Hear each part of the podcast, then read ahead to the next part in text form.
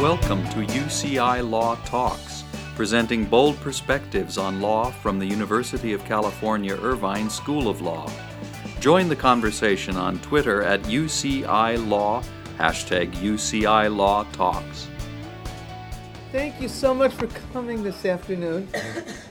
It's my great pleasure to introduce you to the chancellor of our campus, Howard Gillman. Howard and I have known each other for about 30 years now. We were both on the faculty at the University of Southern California. Howard is a political scientist who specializes in constitutional law, and the law school was thrilled to have him as a member of the faculty. And I was very pleased to get to teach in the political science department, including when you were chair of the political science department. And then Howard, after being chair of the political science department, was a vice provost. He was the dean of the Dornsife College of Arts and Sciences.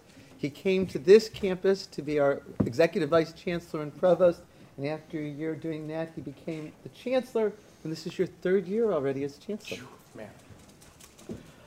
I have the enormous pleasure of getting to teach an undergraduate class with Howard each year. Last year, for the first time, we taught as a freshman seminar on free speech on campus, and we were quite surprised by the reactions of our students to the issue of how is a university to balance the desire to protect speech with the desire to create a learning environment that's protective of all students and supportive of all students? And we then decided to write some articles describing our experience in teaching the class. And then that led to a book that we've written that Yale University Press is going to be published in the summer titled Free Speech on Campus. And we're thrilled when Liz and the SBA asked us to do a presentation with regard to the book. So thank you for coming to the law school. Pleasure. Um, I mentioned that we teach an undergraduate class. This year it meets from 1 o'clock to 2.50 in Aldrich Hall.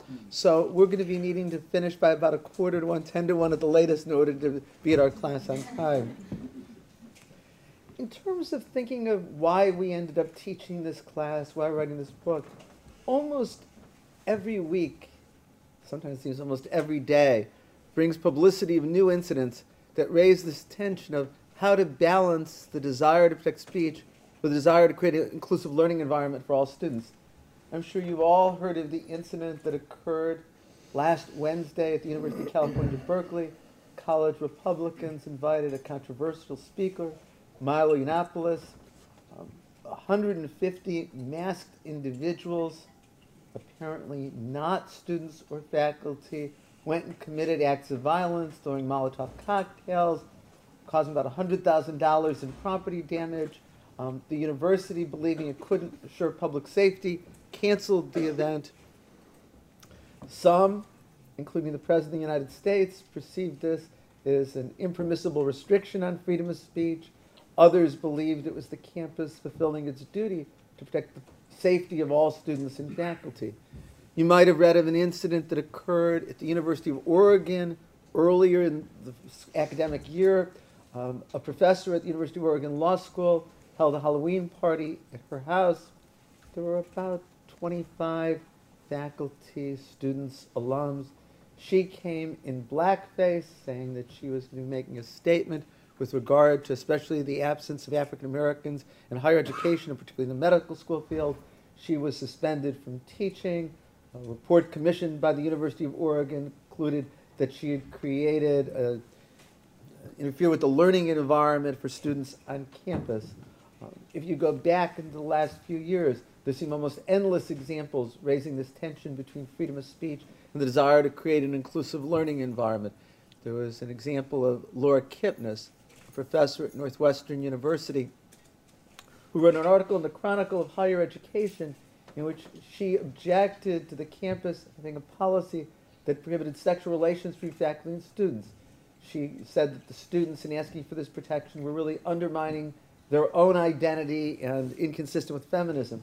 Two graduate students filed a complaint against her that by writing this article in the Chronicle of Higher Education, she had created a hostile learning environment for them, and there was a lengthy civil rights investigation of her almost exactly two years ago, there was an incident at the University of Oklahoma.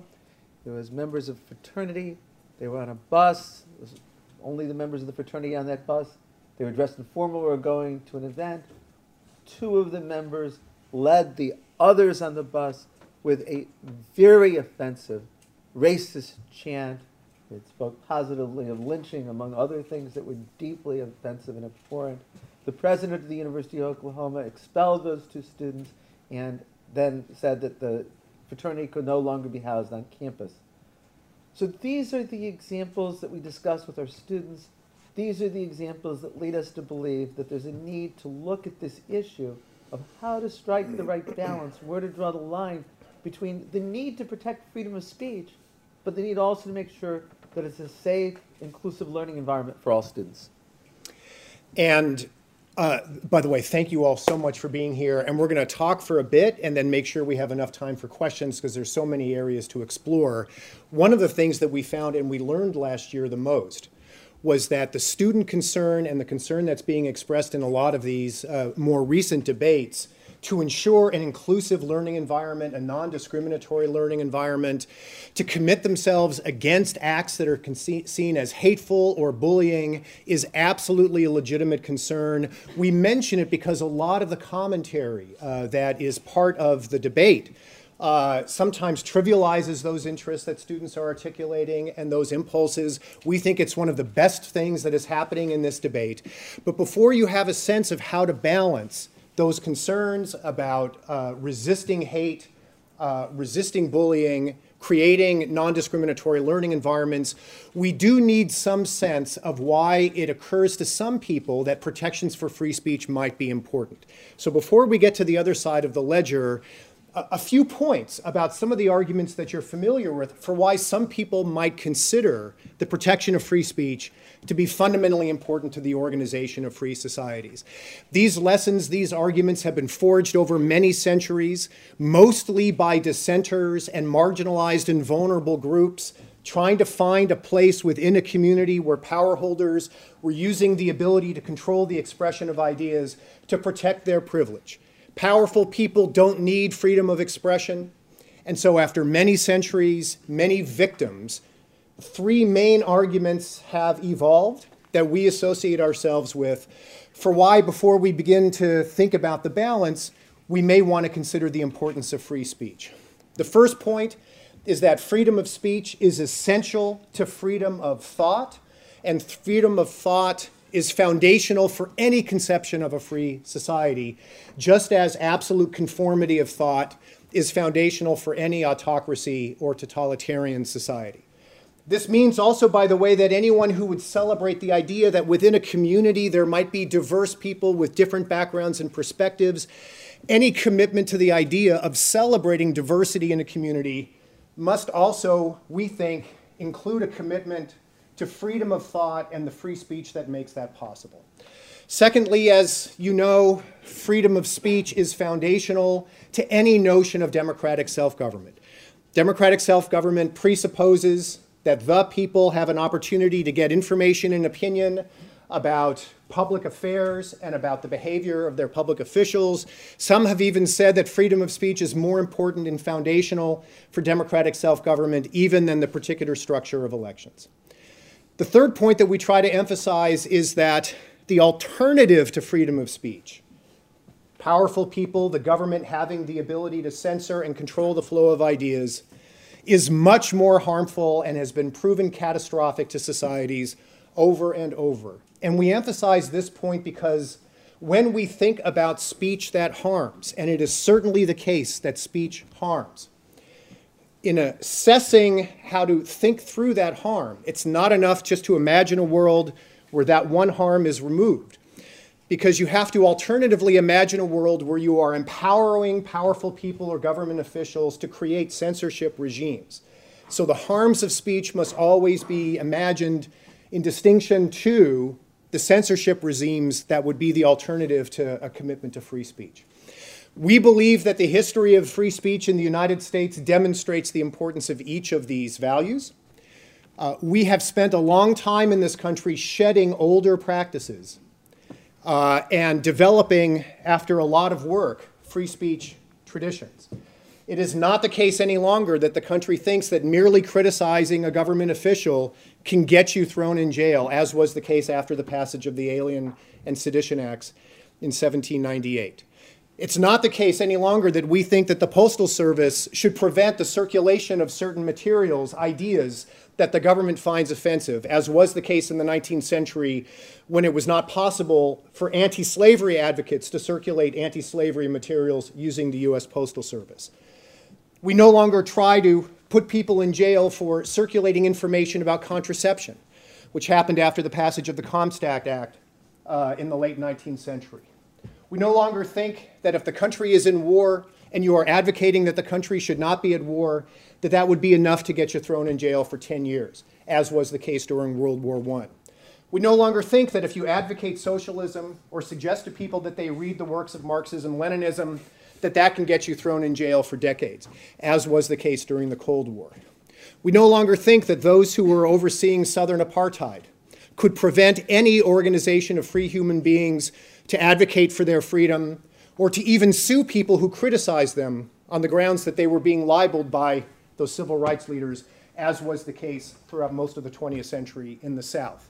And it shouldn't be the case that government officials can decide whether certain forms of art or countercultural expressions of culture should be considered a violation of community norms or somehow a threat to the good order of the community, thus freeing up artistic expression in the 20th century, such that by the end of the 20th century, the scope of freedom for people to express their own identity and sensibilities was much broader. So the arguments we think in favor of free speech are strong, and we also argue that whatever strength it has within any free democratic society for advocating on behalf of free speech, the arguments in favor are even stronger in the context of higher education. Higher education must, if it is anything, be a place, a space in society for the generation of new knowledge, for reflecting on assumed wisdom. And you cannot be an institution dedicated to reflecting on the crust of conventional thinking, to imagine what the next horizon is in illumination, unless not only do you tolerate, but you encourage people to articulate points of view that challenge existing ways of thinking even when those ways of thinking are considered destabilizing, maybe even uncivil or dangerous. That's why in the book, while we try to pay the right amount of attention and embrace notions of what you can do to create a non discriminatory, inclusive learning environment, for higher education, there must be one anchoring principle, and for us, that principle is any idea must be expressible on a campus without fear for censorship or punishment. With that, it was not the case throughout most of American history that American higher education embraced it for too many years. If you were a member of the wrong faith, you would be excommunicated from the college or university. If you tried to teach Darwin, you would be fired. If you had the wrong political point of view in the late 19th century, if you were a Stanford professor who supported labor rights, you could be fired by Mrs. Stanford. Over a long period of time in the 20th century, a lot of people worked very hard to establish a very simple proposition that as long as faculty are meeting their professional obligations as scholars and teachers, consistent with the norms and expertise of the discipline, as long as they were doing their jobs as scholars and teachers and professionals, they should be free to express any idea. And we associate ourselves with that view as well. Note, by the way, that academic freedom, that in a professional realm, scholars have an opportunity to express themselves in professional settings without fear of punishment, does not mean that universities cannot regulate in professional settings how professional scholars and teachers speak. In professional settings, it is the case that the university can regulate what can be discussed in class time, that the content of class discussion be related to the course material. You can establish and expect norms of professionalism in professional environments like classroom settings or department settings.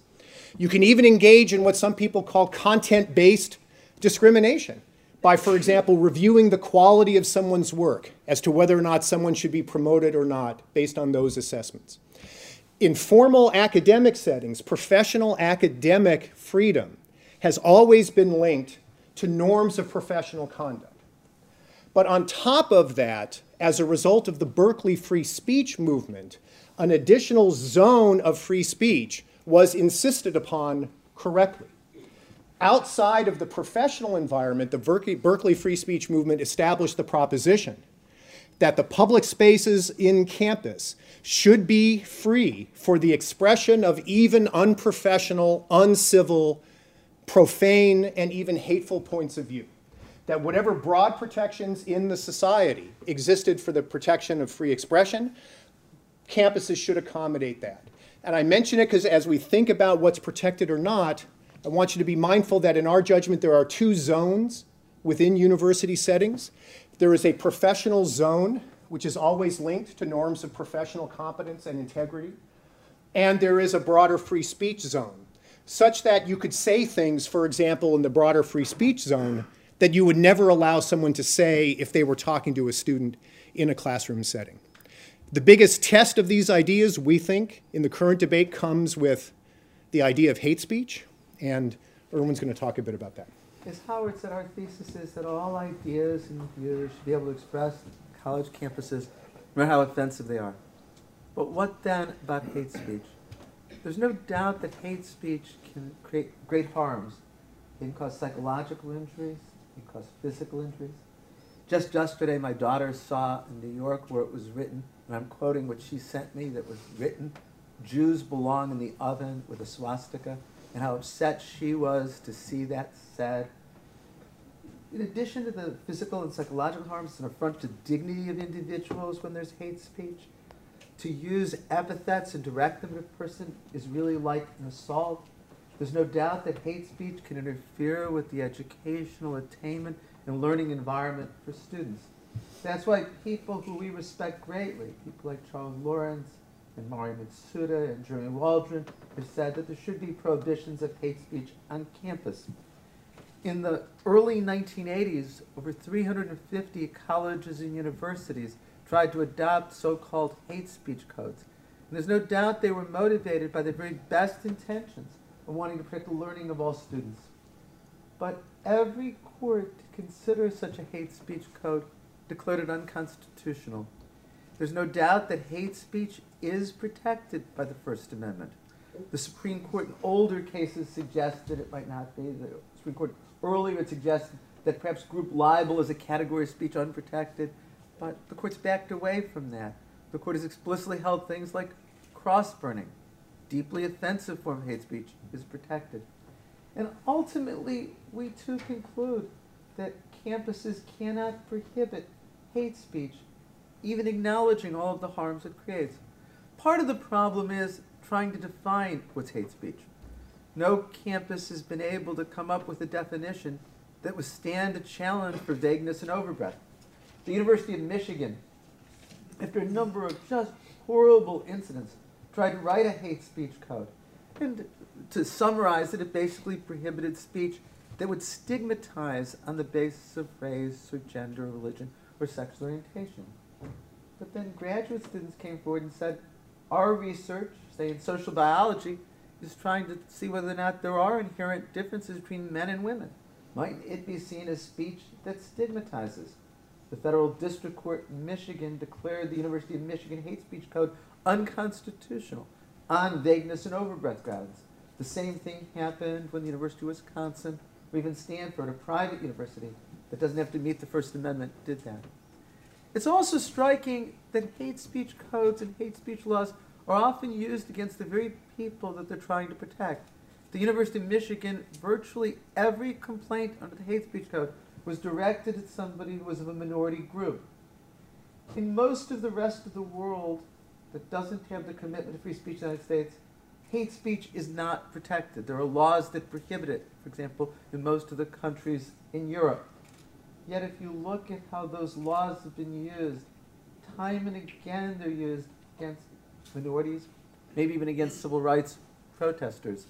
There's also the great concern that when hate speech codes are enforced, they make martyrs of those who are being censored or punished and are counterproductive for that reason. But I think most of all, the reason we would oppose hate speech regulation, hate speech codes, is to censor words is to censor ideas. Justice Harlan said that in a case called Cohen versus California. So we can't cleanse the English language to please the most squeamish among us. To censor words is to censor ideas. Hate speech has all the harms I alluded to and more, but it still conveys an idea. And our premise is that all ideas, even offensive ones, can be expressed on college campuses. So we then turn to what I really regard as the most important chapter of the book to trying to identify what can and can't college campuses do. And we tried to make this as specific and as prescriptive as possible. And so let us quickly summarize. Do you want to begin? Do you want Yeah. me to? So it's not enough for us to say, oh, the concerns are legitimate, but there's nothing you can do about it. And the way we organize one of the penultimate chapters is through this paired set of statements. Campuses can do this, but they can't do that. So let me give you a little flavor of what that is like. So, for example, we say at the beginning, a campus can't censor or punish speech merely because a person or group considers it offensive or hateful. However, a campus can censor or punish speech that meets the legal criteria for harassment, true threats, or other speech acts unprotected by the First Amendment. That gives us an opportunity to separate out the mere expression of an idea considered offensive and hateful from other categories that have been widely seen as acts as speech acts that can actually be censored or punished. When you have a statement like that, interesting and important questions arise. In the University of Oregon case involving the law professor who wore blackface, claiming that she was inspired by a book that was identifying the problem, the lack of African Americans within medical school. Uh, in that case, that mere act led to an investigation on the part of the university. And the university in December made a finding that the mere use of blackface in her house as part of this party amounted to discriminatory harassment in violation of university policy. Now, we don't agree with that, but to not agree with that requires us to talk a bit about what distinguishes something that you consider to be truly hateful from harassment as it's currently defined in the law. And pair by pair, we try to identify other areas implicating microaggressions and safe spaces and the like. And there might, there's a few other examples. Yeah, just to elaborate on this and a little more than because can and can't, um, as Howard says, the campus can't censor or punish speech that's offensive, but true threats are not protected by the First Amendment. There's no First Amendment right to speech to make somebody else fear for his or her safety. Harassment is speech that's not protected. There's certainly no right to destroy property. Perhaps to give specific examples, there's a right to put a noose over a tree in the middle of campus, however horrible it is and however it makes people feel unwelcome. There's not a right to tack a noose onto somebody's door. Um, there was an incident at the University of UCLA where a student posted a very offensive anti-Asian rant on YouTube. She had the right to do that, but she wouldn't have the right to harass Asian students in her dorm. Um, in the context of the University of Oregon, um, what the professor did was deeply insensitive, deeply offensive, but to discipline her for doing that, in our view, violates the First Amendment as inconsistent with academic freedom. Um, in terms of other cans and can'ts, we believe that campuses must make available places for speech, that it can't just be a tiny area at a small point in the day, that campuses have to provide areas where students can speak, but campuses can have time, place, and manner restrictions that serve important interests and leave open adequate alternative places for speech. There's a right to speak in the middle of campus. There's not a right to come into my class while I'm teaching and chant and disrupt it from being able to occur. Um, obviously, lines have to be drawn. Um, we presented a draft of the book at a faculty workshop back in August, and Bob, you raised the question of dormitories. Yeah. And so we developed a whole subsection of this chapter in response to your question about dormitories. How dormitories can't restrict speech based on content, but they can take actions to make sure that students are protected, that there's a place of repose. Um, Howard mentions things that are much in the news now, things like trigger warnings, microaggressions, safe spaces. We say it's absolutely fine for a professor to give a trigger warning. In other words, warning students the material is going to be offensive. We began our class on January 9th by reading to our students the chant that was said at the University of Oklahoma. Deeply offensive and racist. We warned our students before we did it that what we were going to say was going to be deeply offensive and racist. And there may be times when it's appropriate for professors to warn students about what's to come. But we think it would be inappropriate in violation of the First Amendment and academic freedom for campuses to require such trigger warnings. Professors have to make the judgment themselves what's best for the students. Safe spaces, it all depends on what's meant by that phrase. We believe the classroom should be a safe space for students. We believe campuses should be a safe space. We have campuses should create places where especially minority students, just excluded students, can go to feel safe. Black student unions, organizations for gay and lesbian students alike. But safe spaces cannot be taken to mean, as sometimes it has in the debate, that therefore campuses can censor or punish speech that makes students uncomfortable, or just because the speech may make a student feel unsafe. Um, microaggressions, and this has been much in the news, speech that might not be intentionally desiring to cause harm, but still can make people feel unwelcome. We think it's completely appropriate for campuses to try to sensitize students and faculty about microaggressions so they're much more careful in their expression. But the campuses can't prohibit microaggressions. These are some of the things. To go back to the examples that I started with, I think we agree and have just written a piece that says that with regard to the University of California at Berkeley, um, the campus, though this wasn't perhaps as widely covered, did everything it could to protect the ability of Milo Yiannopoulos to speak there. Um, they worked with college Republicans. They brought in security guards from nine other campuses. They resisted any effort to have his appearance canceled because of the offensive nature of the speech. But when there were 150 people committing acts of violence, and the campus felt the only way to assure public safety was to cancel that at the time, we thought that the campus acted appropriately. It wasn't acting out of desire to protect speech. As Howard suggested, we think the University of Oregon acted inappropriately in suspending the law professor for having, wearing blackface. Now, there's much that the campus could do. In this and in all instances, the campus can always engage in more speech. Mm-hmm. The president of the University of Oregon, himself a law professor, from dean UCLA Law School, the dean of the law school, could certainly speak out and condemn this, but punishing the teacher inappropriate. Um, we think that the University of Oklahoma, had it been sued for violating the First Amendment rights of those fraternity members, would have lost and should have lost. What they said was deeply offensive, but it wasn't a true threat. It wasn't harassment. It wouldn't meet the standards for speech unprotected by the First Amendment. We're very concerned about instances like Laura Kipnis, where the expression of an idea, here the expression of an idea in a very respected journal, the Journal of Chronicle Education, could trigger a civil rights investigation. We urge the Department of Education to be much more careful in terms of when is speech protected, even offensive, and when can it be punished? So you get a sense of how we are trying to maneuver in this space. We are eager to hear some of your questions. The last thing that we would say is that it is the case that even if you take off, as we recommend, off the table, a notion that merely for the expression of an idea considered hateful, that a campus should be able to punish or censor someone, even if we agree that you can't be an institution of higher education if there is any authority within the institution to punish or censor people who are saying things that offend the sensibilities of others.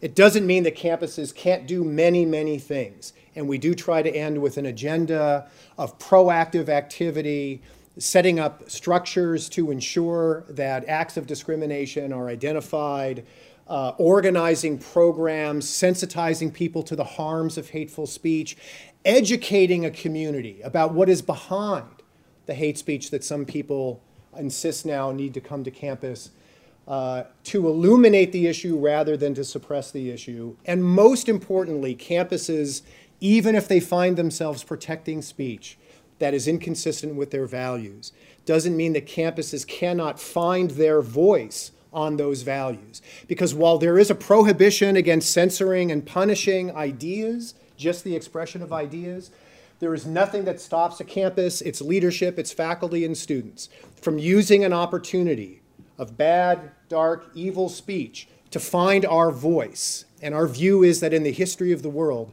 it is when people find their voice and come together on behalf of good values that progress is made, not when people try to silence and put under cover speakers that they don't like. So, with that, we would love to hear your more specific questions. I love the idea of free speech, just as you iterated it. In your book and research, have you looked at maybe the economic underpinnings that might be driving hate speech as, as and how to you know, reconcile that with student bodies? Do they want their student fees or dues to pay someone hundreds of thousands and or, or, or some speaking engagement in a way that makes a lot of people feel extremely uncomfortable? How do you, uh, you know, normalize, okay, the need for free speech with someone actually feeling that they sponsored or paid for it? So generally, the way campuses operate is that in a content neutral way, you give members of the community, the student body community, for example, opportunities to organize themselves as campus Democrats, campus Republicans, other groups. Uh, in fact, if campuses did not allow that to happen, that would certainly violate the associational rights of those students to come together. And then once students and faculty organize themselves, there are content neutral mechanisms by which they qualify or not, let's say, for student uh, fees, uh, for support of certain kinds of activities.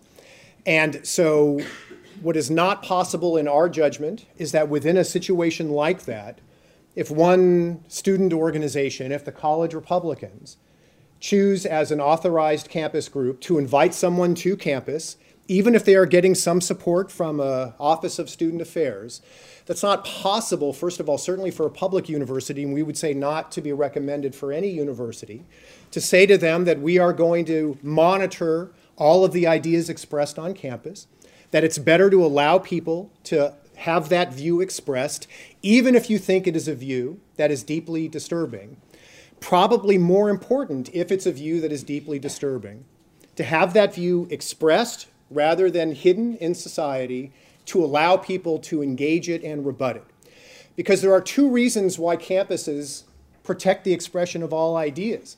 The first reason is that when people find good ideas, new illuminating ideas, new ways of thinking about whether light is a wave or a particle, on any range of inquiry, you want to create a space where iconoclastic thinkers who are challenging conventional wisdom can bring good new ideas.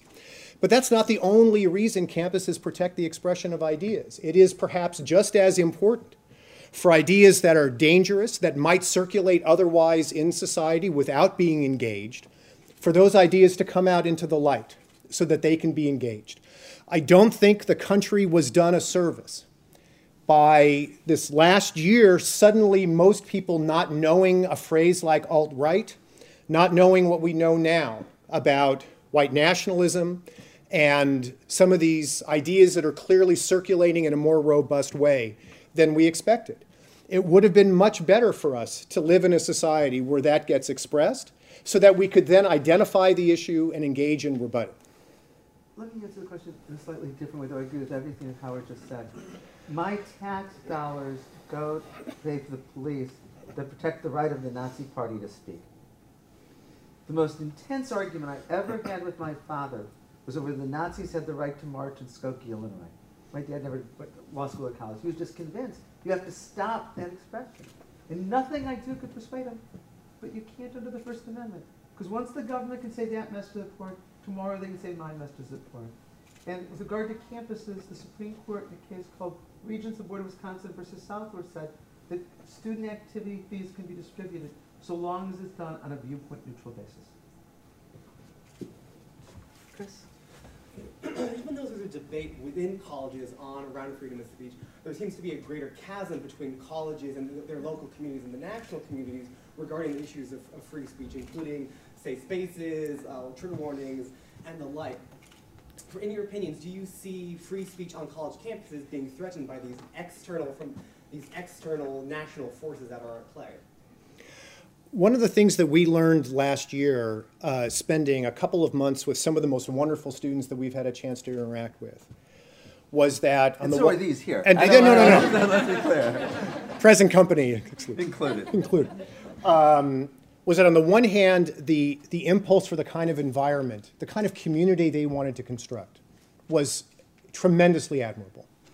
But we did also learn that ideas about free speech were very abstract to them and that they had no emotional connection to this sort of historical legacy of why some people consider it one of the greatest accomplishments uh, uh, in modern history that we established these principles. For example, when we were growing up, we associated free speech with a kind of challenge of conventional wisdom that all speech wasn't nice and quiet and civil, that uh, you were creating spaces for people to shake things up. And we associated free speech with actually the protection of otherwise vulnerable and marginal people. Um, our students didn't live through the Vietnam protest or the Civil War protest. They certainly don't know who Lenny Bruce is. Maybe they know a little bit who George Carlin uh, was.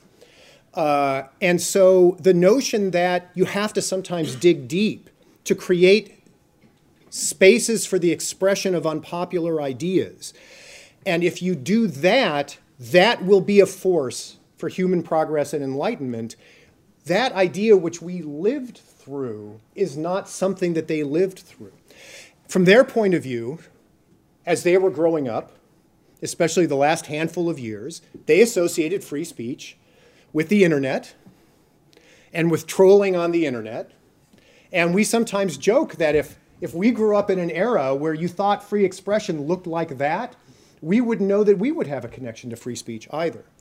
And so we do think, and one of the reasons why we wrote the book, is that there is a need to acknowledge the impulses for creating a certain kind of inclusive community of mutual respect on the one hand, but there's also a need to educate a generation that hasn't that doesn't have a sense of the history in order for the for the argument to be more fairly balanced.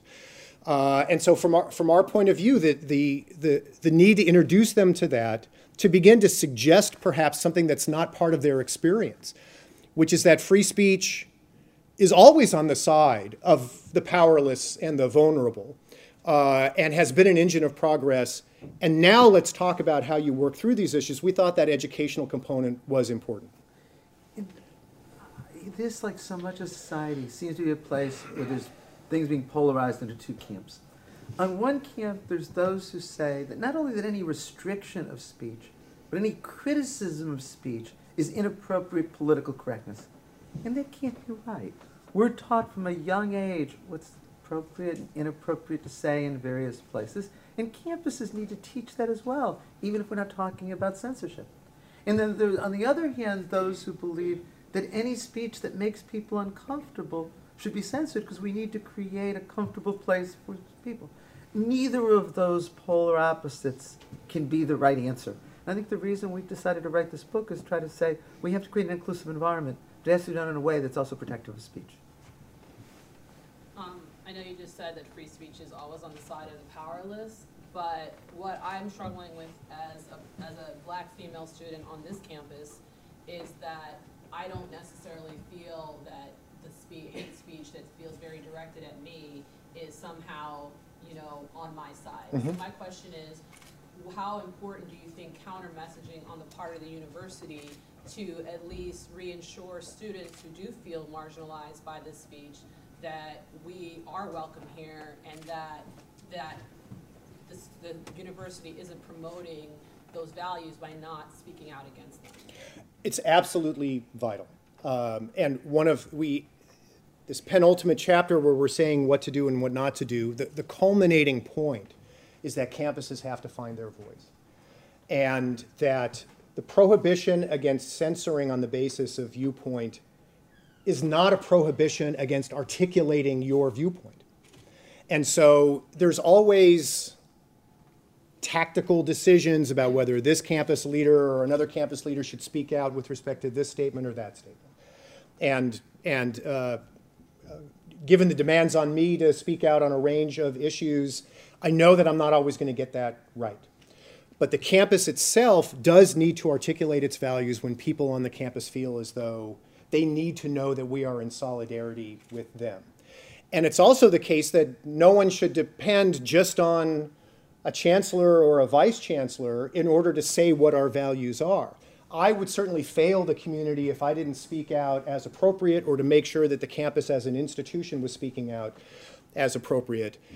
But even more fundamental, all of us need to come together and speak out when we think it's necessary and to create that, that space for doing it.